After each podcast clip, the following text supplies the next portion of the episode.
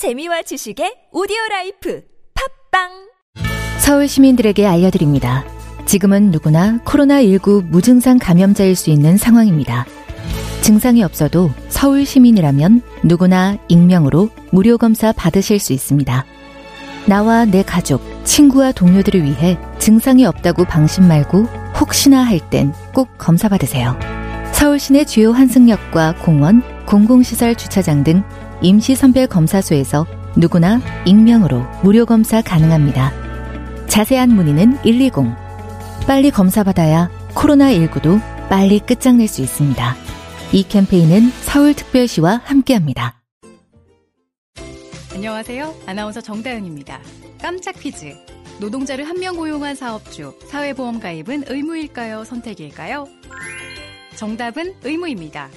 사회보험은 노동자를 한 명만 고용해도 무조건 가입해야 하는데요. 그런데 사회보험료가 부담되신다고요? 걱정 마세요. 두루누리 사회보험료 지원 사업이 있으니까요.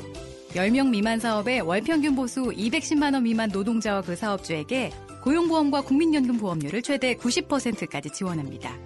두루누리로 혜택은 팍팍 누리고 부담은 확 내리세요.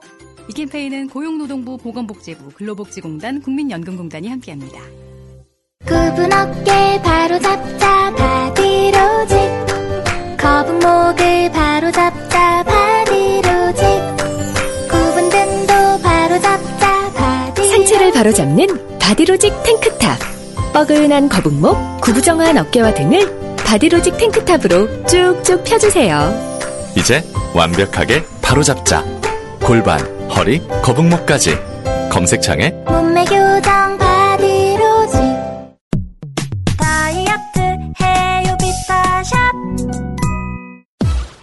이놈의 뱃살 맞는 옷이 없네. 다이어트 해야 하는데 좀 간단한 방법 없을까? 다이어트 전용 그린 스무디로 하루 한두 끼만 맛있게 바꿔 드시면 끝.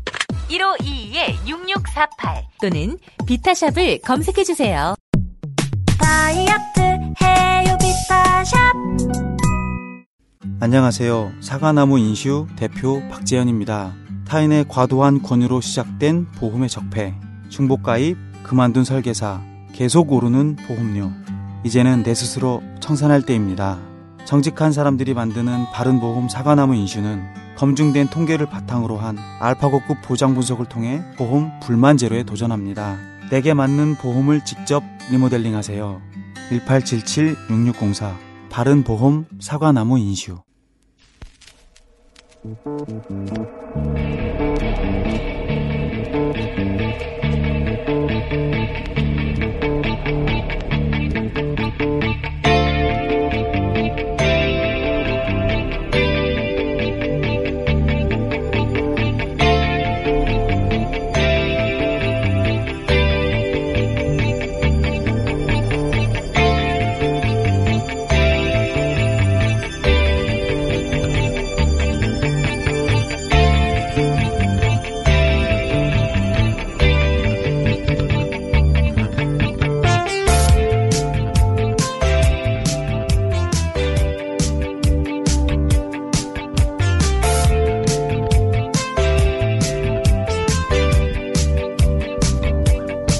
안녕하세요. 김원준입니다. 뭐 몇 가지 노래 중에서 제가 오늘 부를 노래는 홀로 아리랑이라는 노래인데요. 한번 들어보시면 나름대로 나름대로 이유가 있어서 이 노래를 택했습니다. 제 음치의 특징이 반주를 하면 반주를 못 따라가기 때문에 반주 없이 마음대로 부르겠습니다. 또 가사도 가사도 못 외우기 때문에 보고 하겠습니다. 저 멀리 동해 바다 외로운 섬 오늘도 거센 바람 불어오겠지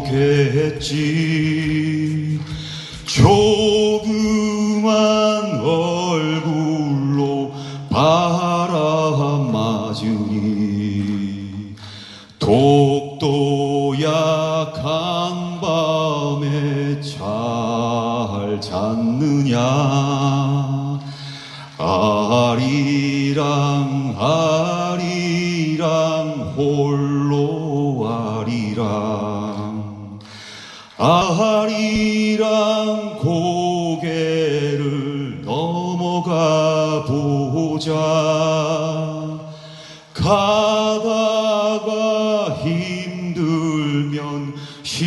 쉬어가더라도 손잡고 가보자 같이 가보자.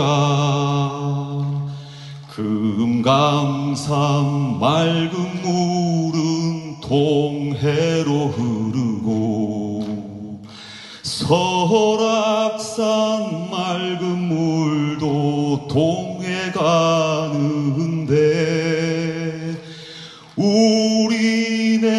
마음들은 어디로 가는가? 언제쯤 우리는 하나가 될까? 아리랑 아리랑 홀로 아리랑. 아리랑 넘어 가 보자. 가다가 힘들면 쉬어가더라도 손잡고 가보자. 같이 가보자.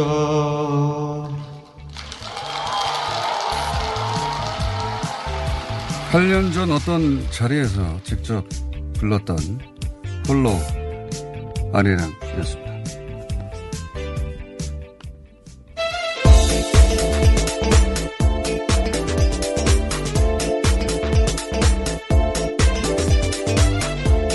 TBS 류밀입니다. 교국 장관 사퇴 소식 듣고 무슨 생각했어요? 처음에는 진짜인가 아닌가 뭐 이런 음. 생각 들다가 그동안 마음고생 많이 했을 거란 생각이 참 들더라고요. 저는 이제 완전 연소 뭐 이런 단어가 음. 생각났는데 어, 이게 한 사람의 인간으로 자기가 가진 모든 거뭐 자신의 평판이나 경력이나 또는 인격이나 인생 전체를 다 부어넣은 게 아닌가 그리고 더불어서 혼자만의 것이 아니라 아내, 자식, 부모, 형제 모두 다 이제 불쏘시개가 되어가지고 다 타버린 예, 제가 보기엔 더 이상 태울 것도 없는 그런 완전 저 상황에 다다른 게 아니겠느냐. 어, 그래서 찬반 여부를 떠나서 여기에 대해서 뭐 찬반 여부가 많이 있었습니다만 조국 장관에 대해서 어, 비교적 매우 가까이 지켜본 저로서는 더 버텼어야 한다 이런 말은 못 하겠고요. 어, 장관이지만 또 남편이고 그리고 또 아버지기도 하고 시민이기도 하죠. 근데 이 의무를 동시에 균형 있게 어, 아무리 균형점을 찾으려고 해도 어, 더 이상 찾을 수 없는 상황까지 간 것이 아닌가. 그리고 이 한 두 달간 꽤 가까이 취재 대상이기도 했고 저한테는 또는 크로스체크의 대상이기도 했고 또 월대 알던 지인의 한 사람으로 어, 제가 확실하게 말할 수 있는 지점은 이거 같아요. 굉장히 마치 초인처럼 버텼다. 예. 어, 뭐 꼭 조국이어야 하느냐 이런 질문을 많이 하잖아요. 예, 검찰 개혁을 조국만 할 수 있냐? 어, 말은 쉽게 합니다. 근데 그런 말 하는 사람 중에 누구도 이런 상황에서 그렇게까지 버틸 수는 없었다. 그러니까 함부로 말하면 안 되는 거예요. 그런 거. 꼭 조국이어야 했느냐는 본인 스스로 답을 한 것 같고, 어, 굉장히 아이러니한 지- 지점인데, 촛불 집회가 굉장히 중요한 역할을 했습니다. 이게. 아이러니한 지점이 뭐냐면, 어, 촛불 집회가 이제 9월 28일 날 굉장히 갑작스럽게 대규모로 열렸잖아요. 네. 그때 본인 표현으로는, 뭐, 목구멍까지 뭔가 뜨겁게 올라왔다고 그런 감격도 있었지만 동시에 아, 시민들이 있구나. 시민들이 감시자가 계속되어서 내가 없더라도 검찰 개혁은 계속 이어지겠구나 하는 생각을 두 가지 감정을 동시에 느낀 거예요. 예. 어, 힘도 얻고 위로도 얻고 동시에 아, 이 뒤, 나의 뒤에도 가능하다. 어, 그래서 이제 조국은 같지만 어, 내가 조국이다. 뭐 이런 문장들 사람들이 많이 말하잖아요. 그런 의미에서 이 임무의 완수는 시민들이 하게 되지 않겠나. 감시자 역할을 하면서. 자, 좀 자세한 이야기는 저희가 이게 언론사, 정치사, 또는 뭐 검찰 역사에 길이 남을 사건이었거든요. 그래서 기록한다는 차원에서 저 말고도 굉장히 또 다른 각도에서 가까이 지켜본 주진우 기자하고 그 사태의 전후를 좀 짚어 어, 보겠습니다. 오늘 뉴스는 그냥 주르륵 하고 바로 이어가겠습니다. 네. 관련 뉴스들이 뭐가 있습니까? 네, 조국 법무부 장관 취임 35일 만에 사퇴했죠. 제 역할은 여기까지라고 생각한다. 어, 대통령에게 더 부담드려서는 안 된다고 판단한다. 대통령님께 힘을 모아달라. 이렇게 말을 남겼습니다. 또 문재인 대통령이 이에 대해서 검찰 개혁에 큰 동력이 됐다면서 끝까지 매진하겠다는 입장을 밝히기도 했고요. 또 그조전 장관 사퇴에서 밝히기에 앞서서 새로운 검찰 개혁안을 직접 발표했습니다. 마지막 발, 개혁안인데. 예, 서울 이 발표한 예. 예, 서울중앙지검 등 세 개 검찰청에만 특수부를 남기고 나머지는 폐지하기로 했고요. 명칭은 반부패 수사부로 변경하고 특수부는 그렇게 해서 45년 만에 이제 역사적으로 사라지게 됐습니다. 그리고 또 법무부 감찰 실질화 계획도 발표가 됐습니다.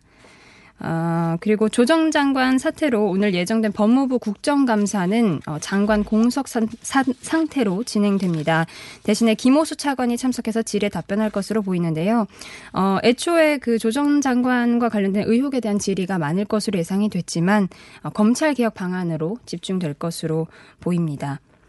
어, 그 다음에 여야 3당 패스트 트랙으로 지정된 공수처 신설과 검경 수사권 조정 법안을 논의하기 위해서 내일 오후 원내대표 와 그리고 당 관계자 한 명을 포함한 이른바 two two two 협의체 회의를 처음으로 엽니다. 알겠습니다. 관련 뉴스는 이 정도로 하고요.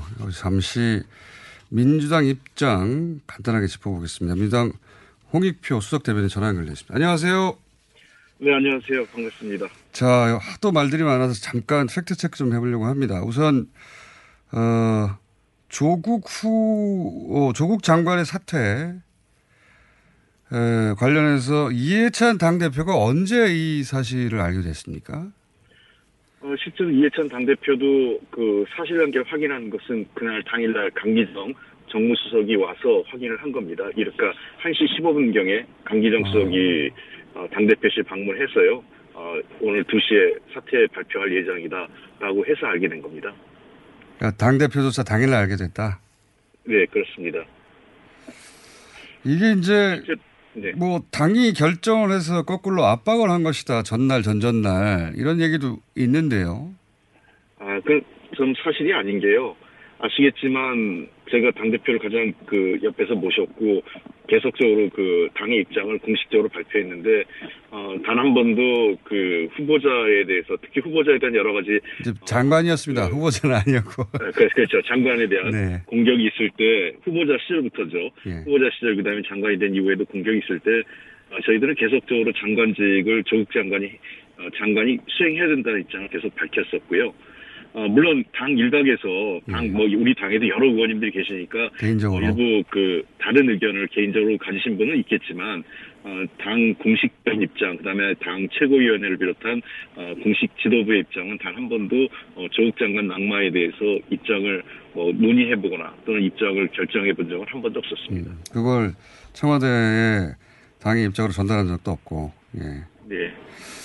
알겠습니다. 공식적으로 어, 어, 그렇다는 걸 알겠고요. 한 가지만 더 질문. 사실 이것만 질문할 거는 있는데 한 가지만 더 여쭤보겠습니다. 어, 제 사퇴했기 때문에 예, 이 질문을 드리는 건데 여기까지 조국 장관이 해낸 역할을 어떻게 어, 정리하십니까? 평가하십니까? 네, 우선 가장 중요한 역할은 어, 검찰 개혁이라는 화두를 확고한 그 우리 그 정치의 이슈로 자리 잡았다는 것은 조국 장관의 가장 중요한 역할이었다고 생각합니다. 아, 그동안 검찰 개혁이 당파적 이해관계로 어, 오르내린 적은 있었지만 확고하게 그 저 더 이상 후퇴할 수 없는 이슈로 자, 자리 잡은 적은 없었습니다. 아, 그런 측면에서 조국 장관의 의미가 가장 가장 크다고 생각을 하고 일단 그그 화두를 바탕으로 해서 구체적인 개혁안이 오늘 국무회의에서 의결되는데요. 어, 이제는 사실은 조국 장관이 그 검찰 개혁의 마지막이 아니라 조국 장관으로부터 검찰 개혁이 시작됐다라고 저는 생각을 합니다. 알겠습니다. 여기까지 듣고요. 예, 저희가 이 사안은 따로 모시고 종합적으로 예, 앞으로 남은 과제들은 뭔지 이야기 나눌 때 보시겠습니다. 오늘 여기까지 하겠습니다. 감사합니다.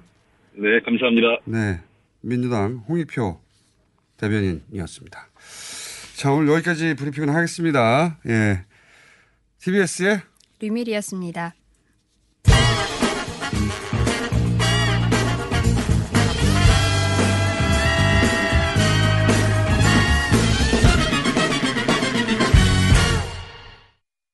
자, 화요일은 바른미래당 시간인데요. 저희가 긴급 편성한 특집으로 인해서 오늘은 전화 연결이 됐습니다.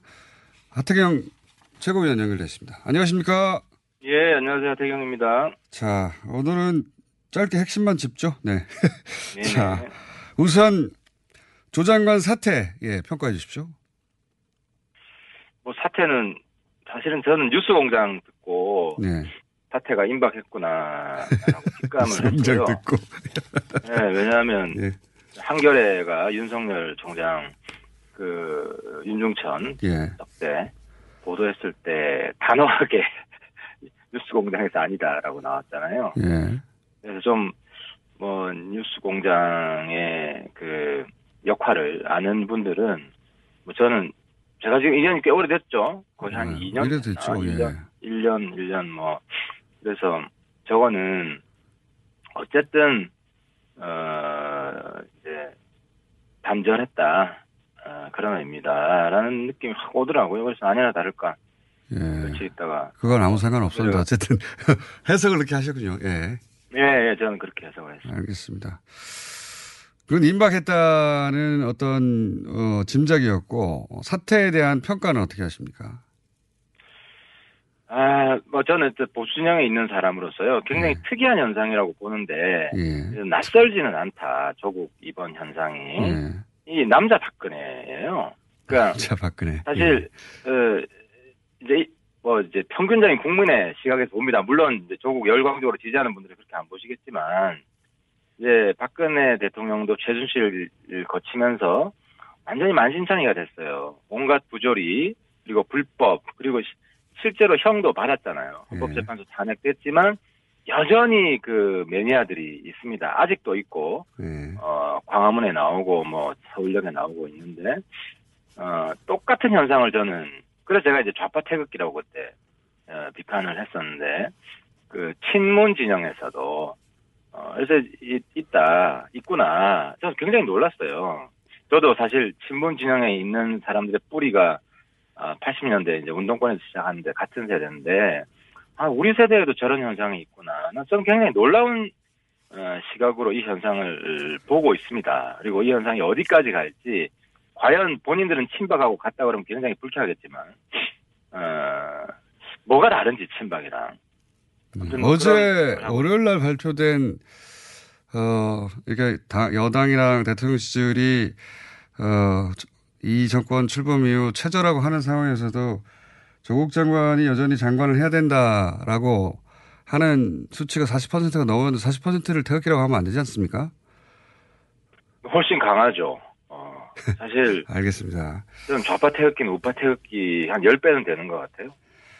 알겠습니다. 자, 어, 어쨌든 조국 장관에 대해서는 남자 박근혜라고 평가를 하셨고, 그러면 그거, 그 한마디에 모든 게 들어있다고 봅니다. 평가는. 그 당 얘기도 워낙 급박해서 한 가지만 여쭤보겠습니다. 네. 여기도 어, 할 얘기가 좀 많은데 오늘 핵심만 여쭤보겠습니다.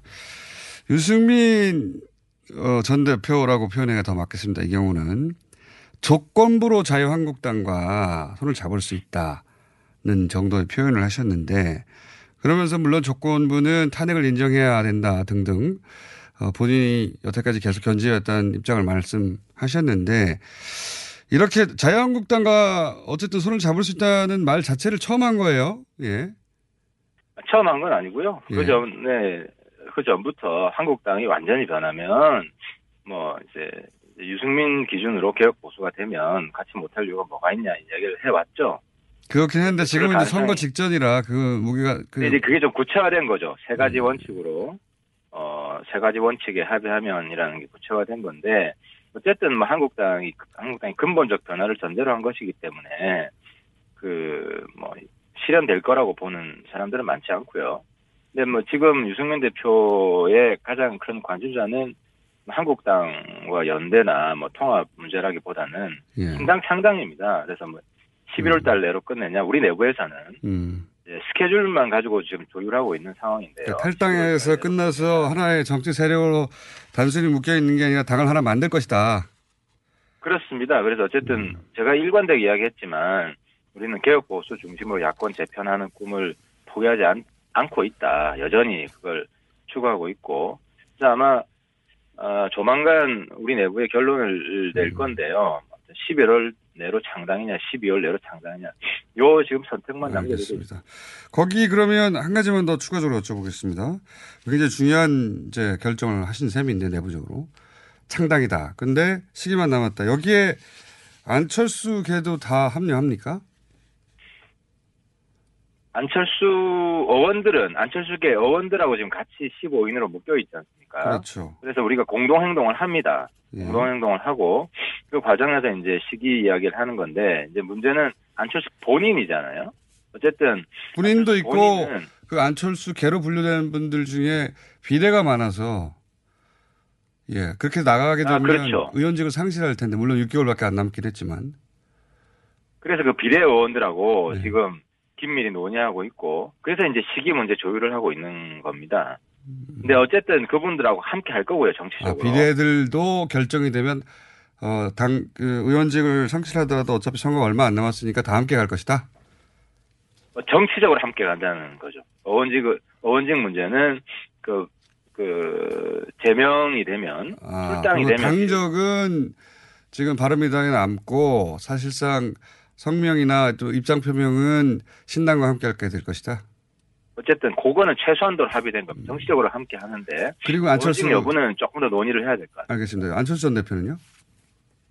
어, 계속 설득을 해가야죠. 어쨌든 안철수계 의원들은 같이 하기로 됐기 때문에, 네. 에, 포괄적으로 안철수계랑 같이 가는데, 안철수 의원이 한국에 와서 몸을 실을 것이냐. 예. 이제 우리는 그걸 바라고 있습니다. 근데 이제 그 문제도 병행할 겁니다. 그게 전제가 되지는 않을 겁니다. 알겠습니다. 오늘 여기까지 하고요. 저희 뭐 검찰 개혁 주제나 큰 주제들이 많이 남아서 그때는 시간을 보충해 드리는 시간, 어, 기회를 마련하겠습니다. 오늘 말씀 감사합니다. 네, 감사합니다. 네, 바른미래당 하태경 이제는 전이네요. 사실은 징계를 받아서 전 최고 위원이었습니다. 긁지 말고 뿌리세요 글루타셀 아직도 무작정 긁고 계신가요? 지금도 밤마다 긁어대는 아이 때문에 고민이신가요? 미친 듯이 가려울 때는 긁지 말고 글루타셀을 뿌려보세요. 약국이나 검색창에서 리얼한 후기를 확인해 보시고 많은 사용자들이 인정한 특허받은 글루타셀 스프레이로 긁지 않는 편안한 밤을 보내세요.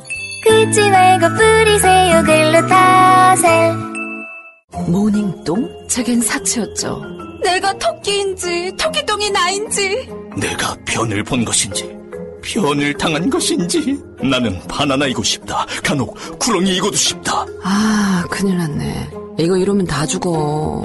미궁 대장사랑 이거 먹고 제가 한번 볼일 봐가지고 바나나 나오는 바람에 원숭이들이 들고 그래가지고. 어우 한 몇십 마리가 달라붙어가지고. 아침마다 원숭이를 불러 모으는 미궁 대장사랑이었습니다. 서울에선 난방 부문이 미세먼지를 가장 많이 배출한다는 사실 알고 계신가요? 서울시에서는 가정용 일반 보일러를 친환경 콘덴싱 보일러로 교체 시 20만 원을 지원합니다. 미세먼지는 줄이고 에너지 효율은 높이고 연 13만 원의 난방비 절약까지 일석삼조. 가정용 일반 보일러를 친환경 콘덴싱 보일러로 교체하세요.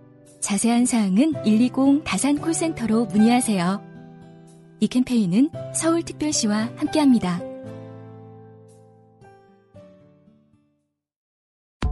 박재희 씨, 내가 요즘 코어 매일 먹는데 너무너무 좋아요. 왜 좋은 거지?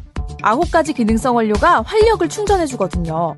또 매일 먹어야 하는 멀티비타민을 한 번에 섭취할 수 있는 종합 건강 기능 식품이에요. 마카도 들어가네. 네, 페루산 마카도 아주 풍부하게 들어가 있어요. 박지희 씨도 매일 먹어요? 물론이죠.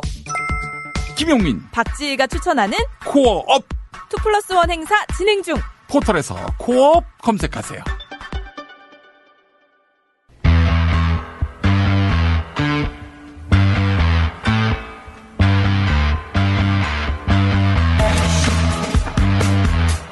자, 조국 정국, 어, 어제 조국 장관의 사태로 일단락 되었습니다.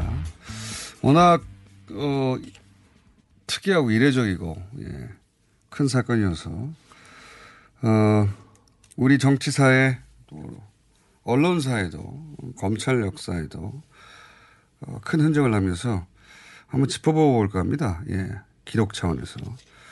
자, 나경원 자영당 원내대표가 이런 얘기를 한 적이 있습니다. 주진우 만나고 미술관 관람한 조국 국민을 조롱했다. 예, 그렇게 비판 기사 있었었는데.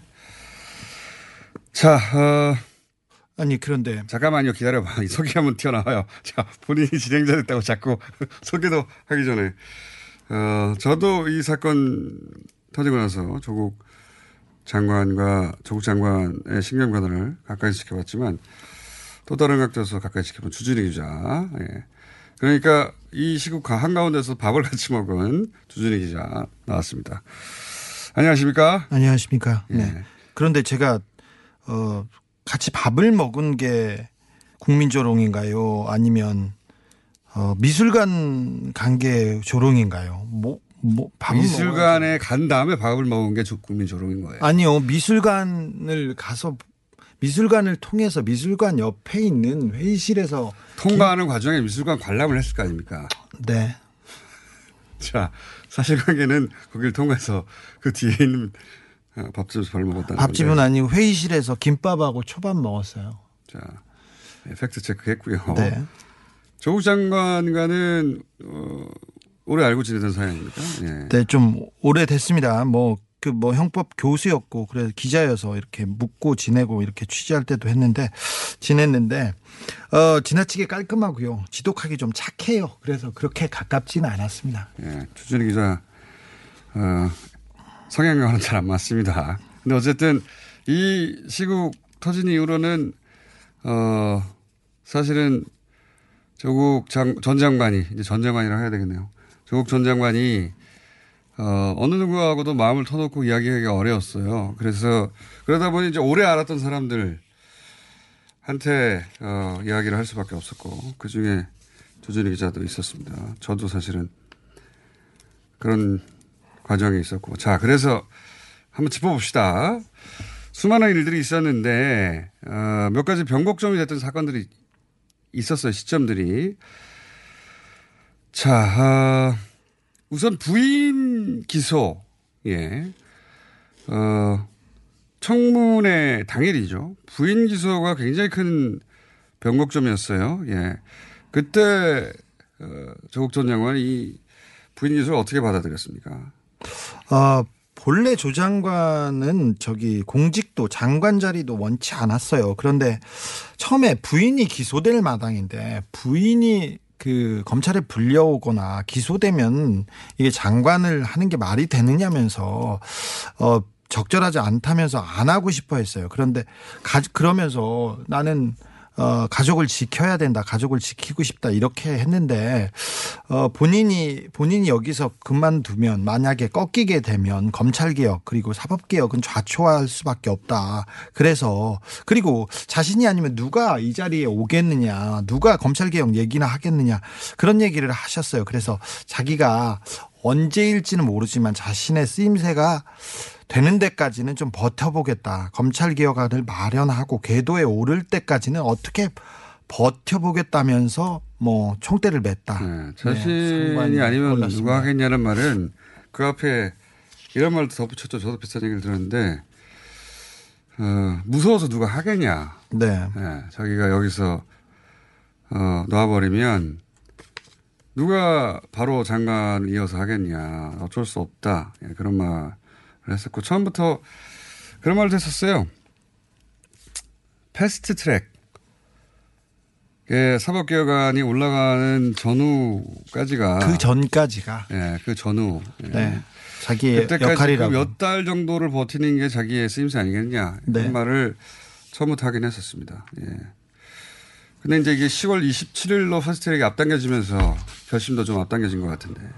네, 그렇습니다. 네. 어, 본인이 검찰 개혁의 밑그림을 그리고 사법 개혁 패스트트랙 전까지, 전까지가 자기의 역할이라고 그때까지는 어떻게 버텨야 되는데 버텨야 되는데 이렇게 얘기했습니다. 본인 임기를 이 전공과 함께 간다 이런 생각은 전혀 없었고요. 처음부터 맨 처음 기소되는 날로부터 부인이 그런 얘기 했었습니다. 패스트트랙까지 아니겠는가. 네네. 길어야 석 달이었던 거죠. 네, 처음에 그렇습니다. 생각했던 게. 어, 패스트트랙이 진행되면 사실은 공은 국회로 넘어가지 않습니까? 그런데 자한당이 자신의 퇴진을 전제 조건으로 걸고 계속 저항할 거여서 예, 패스트트랙을 자기가 패스트트랙에 또 걸림돌이 될 걸림돌이 거 돼. 근데. 자기가 뭐 예. 부담이 되는 거는 원치 않았습니다. 처음부터 패스트트랙 직전 정도 혹은 뭐 직후 정도까지 생각 그 말을 했었어요. 예, 저도 들었었고 음. 주진우 기자도 또 따로. 어 근데 이제 그 말하는 걸 보고 저는 참 바보 같은 사람이다. 어 자기 가족 지금 챙기기도 벅찬 상황인데 어 자기 쓰임새는 임명권자가 결정하는 것이고 자기는 패스트트랙까지 두 달 혹은 석 달만 버티면 어, 자기 쓰임새가 거기까지라고 말하는 걸 듣고 말은 누구나 그렇게 할 수 있는데 참 바보 같은 사람이다. 네. 진짜 그렇게 생각했어요. 이분은 좀 어느 면에서는 뭐 형법학 교수고 서울법대 교수여서 자기 일은 뭐 굉장히 훌륭하지만 어떤 면은 좀 바보 같은 바보 같아요. 많아요. 말하다 네. 보면. 되게 드문데요. 뭐 좋은 사람이다 뭐 이런 거는 그냥 다 아는 사실이어서 좀 넣겠는데 이 어려운 상황에서도 어, 고비에서도 힘들다는 말 한마디 안, 하- 안 했어요. 그리고 가짜뉴스 계속 쏟아지고 언론의 집중 포화를 받을 때 그리고 검찰의 공격이 너무 매서웠을 때 거칠었을 때 있었지 않습니까? 그런데 남 탓을 안 해요. 아, 그게 특징이에요. 욕도 안, 욕도 안 합니다. 남 탓 안 하는 거 하나고 네. 누군가를 원망하지 않는 게 특징이에요. 그래서 제가 바보 같다는 겁니다. 네. 맨날 미안하다, 감사하다, 미안하다, 감 심지어 조국 반대 태극기 집회가 있었지 않습니까? 거기 나온 사람들한테도 어, 이 사람들한테 미안해서 어떻게 하냐고 감사하다고 이런 얘기를 해가지고요. 아, 좀 이상하다고 아, 이, 이상한 아니, 저한테도 이 감사하다는 말을 제일 많이 했어요. 그래서 사퇴 결정하고도 참으로 감사했다. 이게. 이제 이 직접 겪어보지 못한 사람들은 뭐 이런 얘기를 해도 믿지는 않겠지만 하여튼 원망 같은 게 없는 없고 예, 좀 바보 같다. 저도 그렇게 생각 많이 했습니다. 바보 같다. 그리고 어, 또 하나의 변곡점은 뭐 이거는 보도가 안 됐으니 알 수가 없겠지만 일반적으로는 자녀들 때문에는 그 뭐 힘들다는 얘기 한 번도 안 했다는데 자녀들 소환되고 또 기소될 수 있다 얘기 나오고 또 조민 씨가 흔들리는 부모님 지켜보면서 인터뷰하고 이 자녀들 이야기가 나왔을 때 그때 힘들다고 그때는 네, 그때는 힘들었죠. 자식 문제인데 자기 때문에 그때는 힘들다고 했었어요. 자기 때문에 자식들이 이렇게 파헤쳐지고 이렇게 갈기갈기 찢기는 걸 보고 부모의 마음이 어떻겠어요. 이건 저 부모라면 다 저는 관둘 수도 있겠다는 생각을 처음으로 했어요.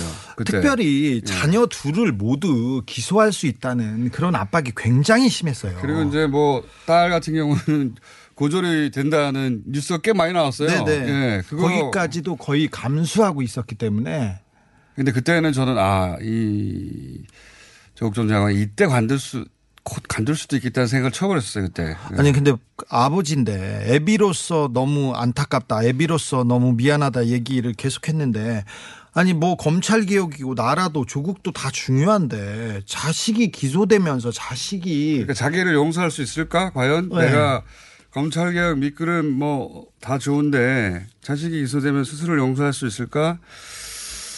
그때 저는 갈등한 걸로 봤습니다. 네네 계속 그래서 그 얘기를 흔들렸어요. 일 얘기를 하다가도 내가 자식한테 이렇게 죄를 지어서 어 용서받을 수 있을까 그런 얘기도 좀 하고는 했습니다. 흔들렸고, 예. 근데 이제 역설적이지만 조민 씨의 인터뷰에 굉장히 당황은 했습니다. 네, 그러니까 네. 반대도 했던 걸로 제가 제가 한가운데 있으니까 알죠. 네, 네. 반대한 것은. 애비로서 딸이 또 다른 의혹에 휘말리고 또 공격받을까봐 너무 마음이 아프다고. 근데 이제 조민 씨 인터뷰가 거꾸로 장관을 그때 한편으로는 어, 그만해야 될지도 모르겠다는 생각하는 걸 또 멈추게 만들었어요. 예, 괴로워도 했지만 자. 그랬나요? 그럼- 어, 그거는 이제 저는 알고 있습니다. 네. 저는 다르게 알고 있어요. 각자 다르게 알고 있죠 그 대목은. 네네. 어쨌든 자식 얘기 나오면서 매일매일 지옥이다나. 네네. 매일 지옥, 매일 지옥이라는 표현을 네네 그렇습니다. 그렇게 좀 고통스러웠습니다. 흔들렸던 건 자식 네. 문제였던 거고요. 예. 그리고 어 촛불 집회가 이게 참 아이러니한 겁니다.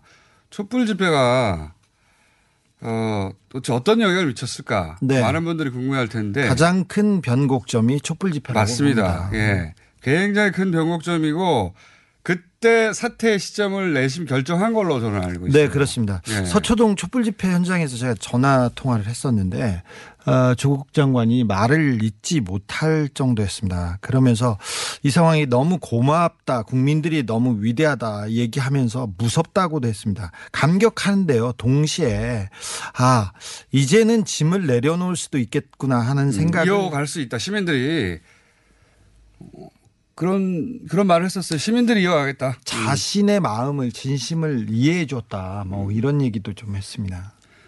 이게 이제 한 70, 70, 아, 발음이 안 됩니까? 70여 년 정도, 어, 이어져 온, 예, 시스템이기 때문에, 어, 7개월 이어진 것도 바꾸는 게 어려운 거예요. 7년도 아니고 70년 이어진 거기 때문에, 그리고 이제 검찰개혁이라는 게, 어, 시민 일반이 매일 생각할 수 없는 주제예요. 그렇습니다. 네. 근데 이게 이제 그 많은 사람들에게 굉장히 필요하다는 걸, 어, 느끼게 됐다는데 감격을 했고 또 동시에 어, 저, 저도 그때 당시, 어, 목구멍까지 뜨거운 것이 올라온다고 본인 편이에요. 예, 들었는데, 어, 그때, 아, 이제 내가 그, 어, 할 바를 다 한 것 같다. 이제는 시민들이 이어갈 수 있을 것 같다. 그래서 아이러니하게도 촛불 집회가 본인에게는, 어, 감동도 되고 위로도 되고 동시에, 아, 이제 내가 사퇴해도 될 것 같다는 생각을 본 네. 동시에 불러일으킨 그렇습니다. 저도 그- 가장 결정적이었어요. 저도 그렇게 보는데요. 사실 장관이 되는 날부터 매일매일 사퇴를 고민했습니다.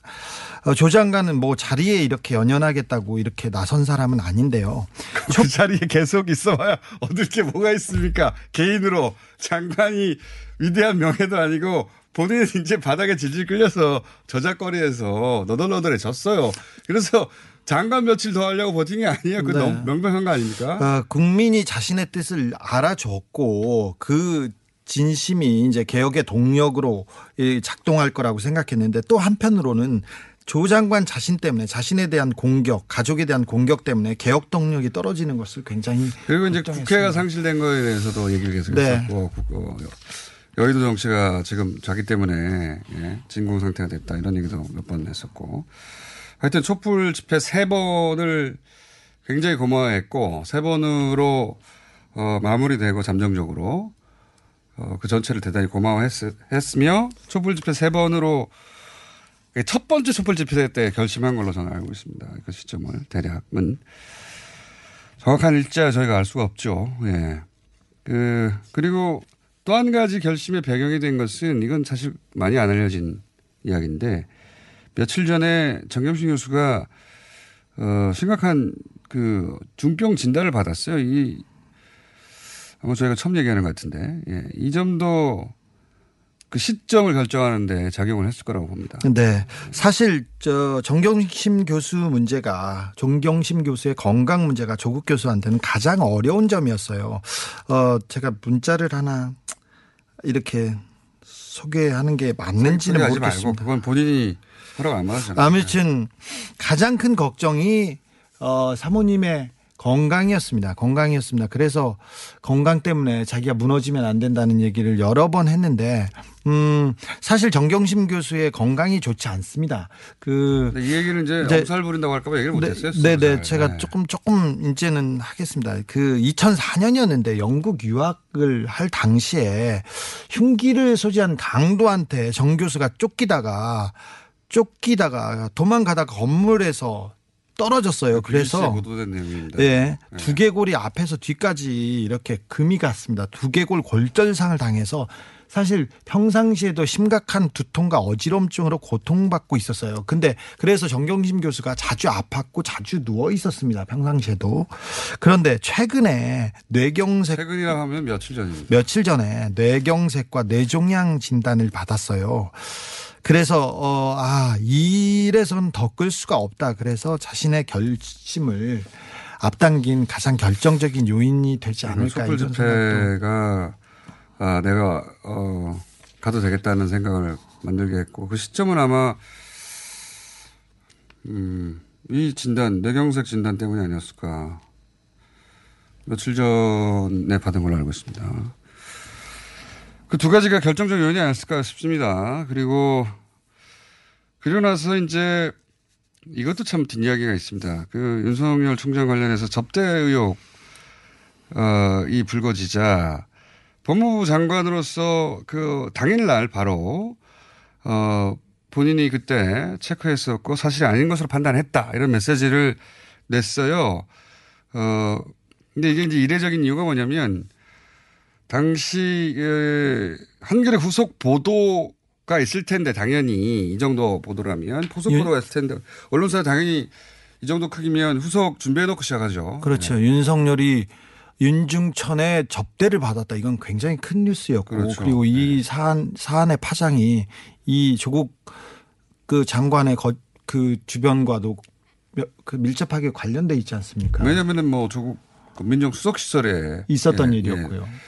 어쨌든 그래서 이제 후속 보도를 보고 어, 메시지를 내라 당일이 아니라 하루 이틀 지난 다음에 그 다음 주에 메시지를 내라고 주변에서 다들 말렸는데 근데 조국 장관이 본인이 당일 바로 메시지를 내는 것을 결정을 했어요. 범, 네, 그렇습니다. 법무부도 그렇고 청와대도 그렇고 주변에서 다 말렸습니다. 그리고 한겨레가 후속 보도를 반드시 할 거니까. 당연하죠. 지금. 지금 얘기하는 게 위험하다. 이렇게 했는데, 어, 조 장관이 직접 나서서 청와대하고 법무부를 설득해서 윤 총장이 상관이 없는데, 상관이 없는데 여기에서 이렇게 음해를 당하는 거는 맞지 않는 것 같다고 메시지를 바로 냈습니다. 이거는 정말 저도 참 바보 같은 생각을 또한 번 했는데 어쨌든 그때 제가 어, 왜 지금 내냐라고 했을 때 어, 저한테 문자 한 게 있어요. 아닌 건 아니라고 빨리 결정, 빨리 정리해 줘야 된다. 저한테도 좀 윤 총장 거는 좀 깔끔하게 정리해서 오해가 없도록 해달라고 하면서 윤총을 좀 도와달라 이렇게 참 바보 같은 사람이에요. 예, 자. 얘기했습니다. 어, 아니 이거는 전화 주진우 기자 정도가 알고 있습니다. 예, 각자. 그래서는 아니 그 굳이 당일날 빨리 할 필요가 있느냐. 왜냐하면 한겨레 후속 보도가 있는데 아닌 건 아니라고 빨리 정리해 줘야 된다. 제가 받은 문자는 그거였어요. 자 그렇게 해서 주요 변곡점들 얘기했는데 사실 이거 말고도 굉장히 많습니다. 예, 근데 어, 본인이 어느 시점에 해야 될 얘기인 것. 같고요. 저희가 가까이서 관찰한 건 그렇습니다. 예. 그, 뭐, 그동안 뭐, 저 얘기를 안 하고 저희가 얘기할 수도 없어서. 자, 그래서 이런 얘기를 했고 또 이어서 오늘 말고 계속 어, 언론 역사에서 우리가 기록해야 될 변곡점들도 있는 것 같고 검찰 역사도 마찬가지인 것 같습니다. 그리고 정치 역사에도 마찬가지인 것 같고 어, 아주 큰 사건이 이제 거의 일단락 됐는데 이건 저희가 정리를 해야 되겠다 꼭 하나의 백서처럼 방송 관점에서도 어, 정리해야 되겠 싶어서 오늘 첫 시간으로 이 얘기를 했고요. 네, 자, 어디까지, 됩니다. 어디까지 말을, 말해야 되는지 몰라서 저희가 좀 담당하게 해요. 오늘은. 예. 네. 알았어요. 네. 저는, 자, 네. 8시. 예. 네. 저는 8시에 아닌 밤중에 주진우에서 찾아뵙겠습니다. 네. 저는 자. DJ입니다. 네. 네. 주진우 기자였습니다. 감사합니다.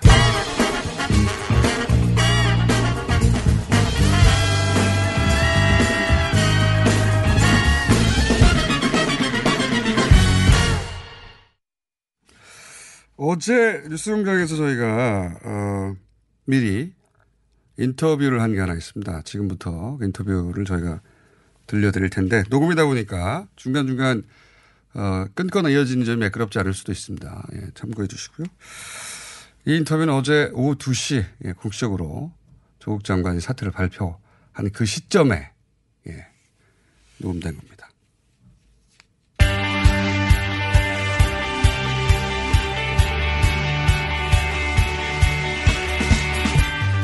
조국 펀드 관련해서 수많은 보도가 있었습니다. 그동안 변호사들, 회계사들, 금융 분야의 종사자들 분석이 있었죠. 오늘 오신 분은 두 가지 점에서 특별합니다. 우선 지난 20여 년간 M&A 시장에서 활동하신 분야의 전문가시고 그리고 본인이 연루된 사건으로 수감이 됐다가 어, 본인의 전문 지식을 활용하길 원하는 검찰을 도와서 수감 기간 동안 어, 이 각종 금융수사에 직접 관여한 경험을 가지신 특별한 어, 전문 지식 가신 분입니다. 안녕하세요. 네, 안녕하세요. 네. 제보자 X로 지금 불리시는데, 어, 그 이유가 이제 뉴스타파의 소위 박재벌 건, 예.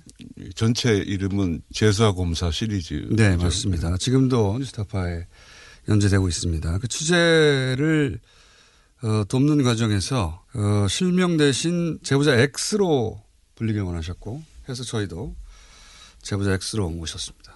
예. 어, 그리고 알고 보면 저하고도 인연이 있으십니다. 좀 오래됐죠. 예. 이게 웃을 일은 아닌데, 예. 전 BBK, 예. 그. 정확한 명칭은 옵셔널 벤처스라는. 그렇죠. 회사죠. BBK 이후에 옵셔널 벤처스로 넘어가는데, 당시에 이제, 어, 그 옵셔널 벤처스하고도 관련이 좀 있으셨죠. 네.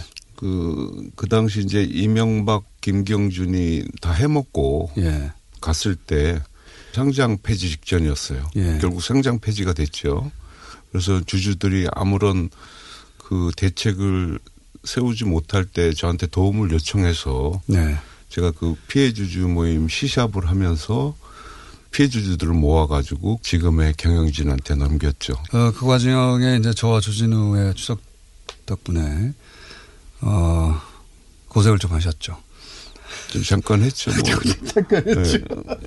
뭐 그래서 이- 저하고는 이렇게 악연이 있으신 이-. 이명박이 대통령 되니까 또 풀어주더라고요. 자, 그런 악연인데 세상은 요지경입니다. 돌고 돌아서 소위 조국 펀드죠. 예.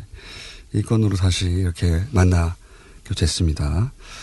어, 그리고 이제 또 한 가지 알려드릴 드릴 내용이 뭐냐면 이거 굉장히 생소한 건데 본인 이제 어떤 사건이 연루돼서 수감됐는데 그 과정에서 검찰이 선생님의 이제 전문 지식을 네. 활용하고 싶어 해서 예, 예. 소위 이제 여- 여의도 저승사자라고 불리는 예. 남부지검의 금조부 금조부 뭐 증권범죄 합수단이 다 걸로 갔죠. 화이트 칼라 범죄를 다루는 그곳에서 어, 선생님 수감된 기간 동안 2년여에 2년 정도. 예, 2년 정도 출퇴근하면서 거의 출퇴근이었죠. 예, 사무실을 검찰 내부에 두고 예, 제가 어, 근무할 수 있는 사무실은 따로 줬어요. 예. 그렇게 직접적으로 각종 금융수사에 관여하셨기 때문에 본인의 20여 년 경험도 있지만 실제 다양한 종류의 사건들을 보셨고, 예, 그리고 전문 지식을. 뭐 죄수 경험도 해보고 검사 경험도 해본 거죠. 검사의 일타강사 역할을 2년 하셨, 하셨던 분입니다. 아, 이 말씀, 그러니까 이 건에 관해서는 진짜 전문가, 전문가라는 점을 제가 알려드리려고 경력 소개를 좀 길게 했는데, 요 사태 초기에 워낙 그쪽에서 유명하시니까 여기저기서 이 사건 검토해달라는 요청을 받기도 하셨죠. 예, 그 후배 기자도 있었고, 예. 그 다른 뭐 그 기자를 통해서 다른 분도 8월 중순경에부터 코링크 펀드가 터질 때부터 예. 좀 알아봐 달라고. 그 요청이 왔는데 별로 알아볼 게 없어요. WFM이나 포스링크를 알아봐 달라면 예. 얼마든지 깊게 파서 알아볼 수 있는데 주로 그 당시 이제 언론에서 알아봐 달라는 게 정경심 교수하고 코링크 피가 관련이 그렇죠. 있느냐. 정경심 교수가 코리커피의 실소유주냐 한마디로 예, 말하자면 그런 거죠. 제가 아는 이 시장의 구조상 맞지 않고. 네. 그래서 제가 그렇게 타일렀어요. 팔 게 없다. 파봐야 나올 게 없으니까. 좀 구체적으로 좀 얘기를 해보겠습니다.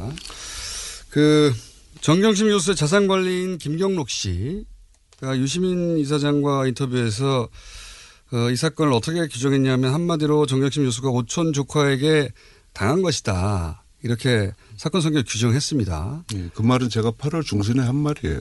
아, 똑같은 말을 이미 하셨어요? 사기당한 거다. 조카한테. 자, 한 발 더 들어가 보겠습니다. 어, 최초의 정경심 교수와 오천 조카의 금전거래는 2015년 12월일입니다. 그때는 어, 조국 교수였죠. 예. 박근혜 정부 시절이었고 그때 정경심 교수로부터 오천 조카가 5억, 5억을 대여합니다. 검찰은 이것을 차명 투자라고 보죠. 예.